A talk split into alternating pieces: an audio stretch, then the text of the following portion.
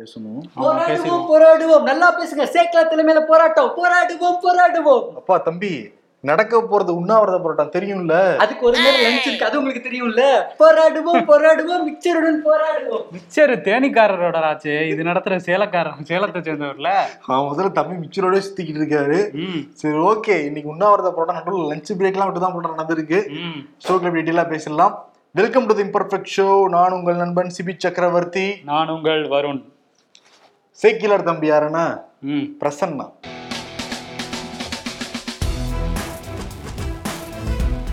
அதிமுக சார்பாக கோயம்புத்தூர்ல S B Velumani, Edappadi Palaniswami இன்னும் போலையா? சாப்பிட்டீங்கல்ல? ஆக்சுவலி போராட்டம் சிம்பாலிக்கா தம்பி ரெப்ரசென்ட் பண்றாரு. அதிமுக உண்ணாவிரத போராட்டம் அப்படிதான் நடந்திருக்கு. உண்ணாவிரத போராட்டம்னா எத்தனை மணிக்கு ஆரம்பிச்சிருக்கலாம்? காலையில ஒரு எட்டு மணி இல்லை அட்லீஸ்ட் ஒரு ஒன்பது மணி. ஆனா எப்ப ஆரம்பிச்சிருக்குன்னா காலையில ஒரு பதினோரு மணிக்கு. கொஞ்சம் சாப்பிட்டுட்டு வர வேணாமா? ஒன்பது மணி நேரம் சாப்பிடாம இருக்க மாட்டாங்க. ஏன்னா என்னன்னா அந்த கடையை சுத்தி உள்ள எல்லா ஹோட்டல்லையும் இவங்க துண்டோட கரவேட்டியோட போய் உட்காந்து சாப்பிட்டுட்டு இருக்காங்க.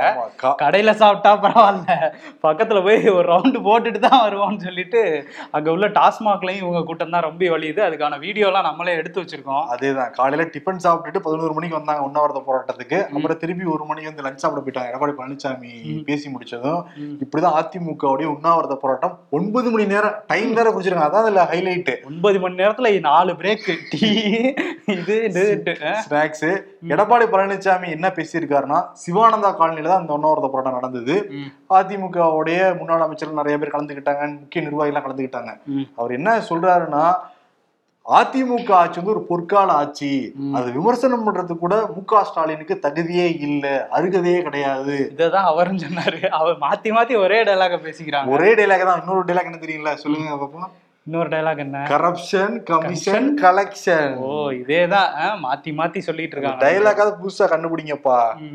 அப்புறம் என்ன சொல்லியிருக்காரு? விவாதிக்க தயாரா, ஸ்டாலினுக்கு நான் சவால் விடுறேன். அதிமுகவுடைய ஆட்சி பொற்காலாட்சி, நீங்க நடக்கிறது கார்பரேட் ஆட்சி, நீங்க ஒரு பொம்மை முதல்வர், நான் தனியா வரேன், நீங்க தனியா வர முடியுமா, விவாதிக்க தயாரா அப்படிங்கிற மாதிரி வந்து மனுஷன் பேசிட்டு போயிருக்காரு எடப்பாடி பழனிசாமி. அதே மாதிரி எஸ்பி வேலுமணி வந்து கொந்தளிச்சிருக்காரு, பழி வாங்கிட்டே இருக்காங்க அப்படின்னு. ம் ஆமா, இன்னொன்னு எஸ்பி வேலுமணியோட ஐடியா தானா இது. ஏன்னா வந்து செந்தில் பாலாஜி வந்து கொங்கு பெல்ட்ல அதுலதான் நம்ம இருக்கோம், பத்து எம்எல்ஏ வச்சிருக்கோம், அதுவும் போயிடும் போல கோவை சுத்தி இருக்கிறதெல்லாம். அதனால இங்க ஒரு போராட்டம் நடத்தணும்னு அவர் தான் வந்து கூட்டிட்டு வந்ததா சொல்றாங்க எடப்பாடியை வந்து கோவைக்கு. அங்க வந்து உதயநிதி பிறந்தநாளை ஒட்டி செந்தில் பாலாஜி அவங்க தரப்பெல்லாம் என்ன பண்ணியிருக்காங்க, போட்டியெல்லாம் வச்சு இந்த இந்த box, thermocol box, gift box மாதிரி நிறைய கிஃப்டா கொடுத்துருக்காங்க. அந்த கிஃப்ட் பாக்ஸ் இருந்தது என்ன இருந்தது? ஹாட் பாக்ஸ் குள்ளார ஸ்வீட்லாம் இருந்திருக்கு. ஸ்வீட் ஸ்வீட்டா இல்ல ஸ்வீட்டா விட்டமின் பா ஸ்வீட்லாம் வந்து இருந்திருக்கு. என்னன்னா ரெண்டாயிரத்தி இருபத்தி நாலு நாடாளுமன்ற தேர்தலுக்கு இப்பவே வேலைய ஆரம்பிச்சுட்டாரு, இப்பவே கொடுத்துட்டாரா? ரேஸ்ல முன்னாடி இருக்காரு செந்தில் பாலாஜி. இதை நம்ம வாய்ப்பு விட்டுட்டோம்னா அவ்வளவுதான், நம்ம கோட்டா கோட்டான்னு சொல்லிட்டு குங்கு பில்ட்டே போயிடும் அப்படின்னு சொல்லிட்டு அப்புறம் தான் இங்க ஒரு போராட்டம் பண்ணணும்ன்ற ஐடியா பண்ணி பண்ணிருக்காங்க எஸ்பி வேலுமணி தலைமையில. அதான் ஒன்றரை வருஷத்துக்கு முன்னாடி எதிர்கட்சியான நம்ம தான் தயாராயிருக்கணும், ஆனா வந்து அவங்க முன்னாடி போயிட்டு இருக்காங்க, அதனால இங்க ஒரு போராட்டம் நடத்தியே ஆகணும்னு சொல்லி வேலுமணி வந்து இப்ப நடத்திருக்காரு. ஆக்சுவலி எதுக்காக இந்த போராட்டம்னா, மின் கட்டண உயர்வு, இந்த பால் விலை அதிகரிப்பு, இது எல்லாத்துக்குமே அண்ணாமலை வந்து முன்னாடி ஆயிரத்தி ஐநூறு இடத்துல நடத்திருக்காரு. ஆமா, ஆயிரத்தி இருநூறு இடங்கள் அடுத்துதான் அந்த ஐயாயிரம் இடங்கள்லாம் பேசியிருக்காங்களா பிஜேபி இடத்துல நாங்க நடத்துறதா அடுத்த குறிக்கோள்னு சொல்லிட்டு இருக்காங்க. மொத்தத்துல நீங்க வந்து போராட்டம் நடந்து முடிஞ்சிருக்கு கோயம்புத்தூர்ல. கொடநாடு கொலை கொள்ளை வழக்கு டூ பாயிண்ட் ஓ விசாரணை வந்து போய்கிட்டு இருக்கான். இன்னைக்கு வந்து நீலகிரி மாவட்டத்துல அந்த மாவட்ட நீதிமன்றத்துல இந்த வழக்கு வந்தது. அரசு தரப்பு வழக்கறிஞர், அதே மாதிரி குற்றம் சாட்டப்பட்ட மனோஜ் சயான், அதுக்கப்புறம் சிபிசிஐடி போலீசார் எல்லாருமே ஆஜரானாங்க. லோக்கல் போலீஸும் வந்து ஆஜரானாங்க. நீதிபதி முன்னாடி அரசு தரப்பு வழக்கறிஞர் ஷாஜகான் என்ன சொன்னார்னா, இது வரைக்கும் வந்து சிறப்பு புலனாய்வு விசாரிச்சுட்டு இருந்தாங்க, இப்ப வந்து சிபிசிடி விசாரிச்சுட்டு இருக்காங்க, இது வரைக்கும் ஒரு முன்னூத்தி இருபது பேர்ட்டு விசாரணை நடந்திருக்கு, அதே மாதிரி எழுநூறு தொலைபேசி உரையாடல்கள் வந்து கேட்டுக்கிட்டு இருக்காங்க, இன்னும் நிறைய விசாரணைக்கான காலமும் எங்களுக்கு தேவைப்படுது, அதனால இந்த வழக்கை ஒத்தி வைக்கணும்யா அப்படிங்கிற மாதிரி கேட்டிருக்காங்க. உடனே நீதிபதியும் வந்து ஜனவரி இருபத்தி ஏழாம் தேதிக்கு வந்து தள்ளி வச்சிருக்காங்க. கிட்டத்தட்ட ரெண்டு மாத காலம் மே மேலேயே இருக்கு. ஓ, இந்த ஒத்தி வைக்கிறது வழக்குங்கும் போது ஓபிஎஸ் கேட்டுக்கிட்டு இருக்காருல்ல, ஒத்தி வைங்கயா ஒத்தி வைங்கன்னு. இன்னைக்கு வந்து சென்னையில வந்து நிர்வாகிகள், சென்னையை சேர்ந்த நிர்வாகிகள்லாம் கூப்பிட்டு பேசிட்டு இருக்காராம். எத்தனை பேர் வந்திருப்பாங்கன்னு நினைக்கிறீங்க? தேனிலே ஐம்பது பேர் தான் வருவாங்க, ஒரு நாலு அல்ல அஞ்சு பேர் வந்திருக்கலாம். ஆனா என்னன்னா இந்த வழக்கை பொறுத்த வரைக்கும் அரசு வந்து காலம் தாழ்த்திக்கிட்டு இருக்காங்க. ஆனா எடப்பாடி பழனிசாமி தரப்புல இருந்து அழுத்தம் கொடுத்துட்டு இருக்காங்க, சீக்கிரம் விசாரிச்சு முடிக்கணும் அப்படின்னு. யார் அது அப்ளிகேஷனே போட்டிருக்காங்கன்னா சயான் தான் போட்டிருக்காரு. சயான் தரப்புல இருந்து ஐயா கொடநாடு வழக்குல ஆமா கொஞ்சம் சீக்கிரம் விசாரிச்சு முடிங்க அப்படின்னு. எப்பயுமே குற்றவாளிகள் தப்பிக்கணும்னு என்ன பண்ணுவாங்கன்னா வழக்கு வந்து நீண்ட விசாரணை தான் போகணும்னு நினைப்பாங்க. ஆமா, ஆனா என்னன்னா எடப்பாடி பழனிசாமி மூதான் அப்படிங்கிறாங்க, சயான் வச்சு இப்படி வழக்கு போட வைக்கிறது. அந்த வழக்குலயுமே அந்த அந்த பொதுக்குழு வழக்குலயுமே வந்து எடப்பாடி சீக்கிரம் முடிக்கணும்னு தான் நினைக்கிறாரு. ஓபிஎஸ் தான் தள்ளி போடலாங்கிறதுக்காக இன்னைக்கு கூட்டம் போட்டிருக்காரு. அதுலயும் தான் பேசியிருப்பாரு, எப்படியாவது டிசம்பர் ஆறு வரக்கூடாது அந்த வழக்கு, எப்படியாவது தள்ளி போடணும்னு பேசிட்டு இருந்திருப்பாரு. அதே மாதிரி முன்னாள் அமைச்சர் விஜயபாஸ்கர் இருக்காருல, அவருக்கு இன்னொரு நெருக்கடி வந்திருக்கு. என்னன்னா வருமான வரித்துறை அவர் இடங்கள்லாம் சோதனை பண்ணப்ப அவரோட சொத்துக்களையும் வங்கி கணக்கையும் வந்து முடக்குனாங்க.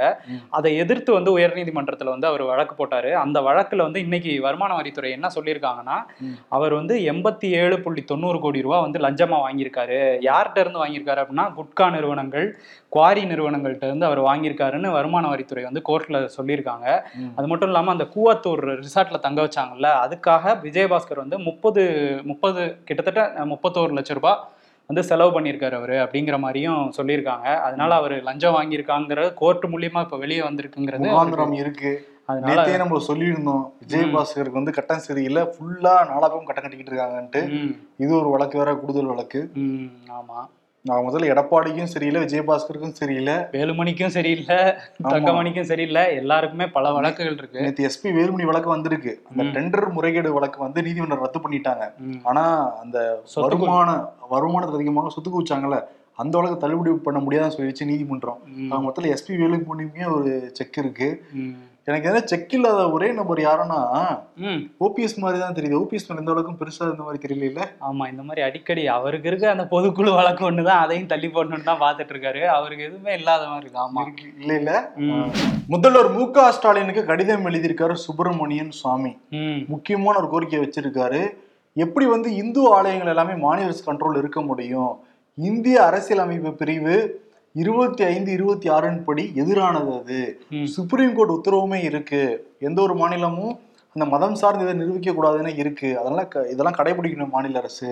அதனால நீங்க வந்து இந்து அறநிலையத்துறை இருக்குல்ல, அது வந்து மாநில அரசு கீழே இருக்கக்கூடாதுன்னு நினைக்கிறாரு. ஓ, அப்போ சேகர் பாபு என்ன பண்ணுவாரு?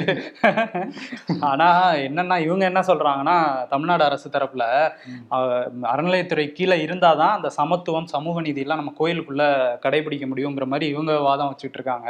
இந்த பிரச்சனை நீண்ட காலமாவே பாஜகல இருந்து அறநிலையத்துறையை வந்து நீக்கணுங்கிற மாதிரி ஒரு கோரிக்கையை சொல்லிட்டே இருக்காங்க. அதே தான் பொன்மாணிக்கு வேணும் சொல்றாரு, இந்து அறநிலையத்துறை எதுக்கு கலைச்சிடணும் அப்படின்னு நினைக்கிறாரு அவருமே. அதுதான் சொல்லிக்கிட்டு இருக்காரு போராட்டங்கள் எல்லாமே. முன்னாள் காவல்துறை அதிகாரி பொன்மாணிக்க வேலை, அதே தான் அந்த சிலை தடுப்பு பிரிவில் இருந்தார்ல, அவரே இப்ப ஒரு வழக்குல மாட்டிட்டு இருக்காரு. சிலை கடத்தல் வழக்குல வந்து அவர் பேர் அடிபடுது. அதே மாதிரி உதயநிதி வந்து நேற்று ஷூட்டிங்லாம் முடிஞ்சிச்சுன்னு நினைக்கிறேன், அந்த கூட்டத்துல எல்லாம் கலந்துக்கிறாரு. ஆமா, மதுரையில பொதுக்கூட்டம். நீண்ட நாளுக்கு அப்புறம் அமைச்சர் மூர்த்தி, அங்க மாவட்ட செயலாளர்களா இருக்கிற தளபதி, மணிமாறன், இவங்க மூணு பேரும் சேர்ந்து ஒரு பிரம்மாண்ட பொதுக்கூட்டத்தை வந்து நடத்தியிருக்காங்க. அவங்களுக்குள்ள பழைய பஞ்சாயத்து இருந்தது, பல பஞ்சாயத்து இருந்தாலும் இப்ப மூணு பேரும் சேர்ந்து வந்து அந்த பொதுக்கூட்டத்தை வந்து நடத்தினாங்க. கோலாகலமா நடத்தணும் அப்படின்னு நினைச்சது மழை வந்து கொஞ்சம் கெடுத்துருச்சு, அதனால ரொம்ப கம்மியா தான் பேசினாங்க எல்லாருமே. எல்லாம் அங்க இருந்த கீழே இருந்த தொண்டர்கள்லாம் வந்து சேரையே தலையில எடுத்து வச்சு குடையா மாத்தி அந்த காட்சிகள்லாம் நம்ம புகைப்படம்லாம் எடுத்திருந்தோம். நடந்த வரைக்கும் காய்ச்சல் எல்லாம் விட்டா காய்ச்சல் வர மாதிரி இருக்கும். அடுத்து அந்த மாதிரி நடந்துட்டு இருந்துச்சு உதயநிதி பொதுக்கூட்டம். பொதுக்கூட்டம் முடிஞ்சோடனே என்ன நடந்திருக்குன்னா, சாப்பிட வந்து இவர் கூட்டிட்டு போயிட்டாரு, பிடிஆர் அவரோட வீட்டுக்கு கூட்டிட்டு போயிட்டாரு மதுரையில. நாங்க மூணு பேரும் சேர்ந்து பொதுக்கூட்டம் நடத்துவோம், சாப்பிட இவர் கூட்டிட்டு போயிடுவாரான்னு சொல்லி மூணு பேரும் பயங்கர அப்செட்டான். ஏற்கனவே மூர்த்திக்கும் இவருக்கும் ஒரு பஞ்சாயத்து போயிட்டு இருக்கு. இந்த நேரத்துல இந்த மாதிரி விஷயம் வேற நடந்திருக்கு. மூர்த்திக்கும் பிடிஆருக்கும் பஞ்சாயத்து போய்கிட்டு இருக்கு, பிடிஆருக்கும் திமுக உள்ள எல்லா அமைச்சர்களுக்கும் போயிட்டு இருக்கு, பிடிஆருக்கு நேருக்கும் போயிட்டு இருக்கு, பிடிஆருக்கு செந்தில் பாலாஜிக்கு போயிட்டு இருக்கு, பிடிஆருக்கு மூர்த்திக்கு போயிட்டு ஒரு வட்டமா போயிட்டு இருக்காது. அதுதான் அந்த இது இப்போ கூட்டிட்டு போயிட்டாருல அவரு. ஆனா அவர் ஃபர்ஸ்ட் எப்படின்னா அந்த தீபாவளி இது வாழ்த்து பொதுவாகவே வந்து அவர் உதயநிதிக்கு அவ்வளவு முக்கியத்துவம் கொடுக்கல பிடிஆர் ஆரம்பத்துல இருந்து. ஆனா இப்போ வந்து துண்டெல்லாம் போட்டு வீட்டுக்கு கூட்டு போய் சாப்பாடு எல்லாம் போட்டிருக்காரு.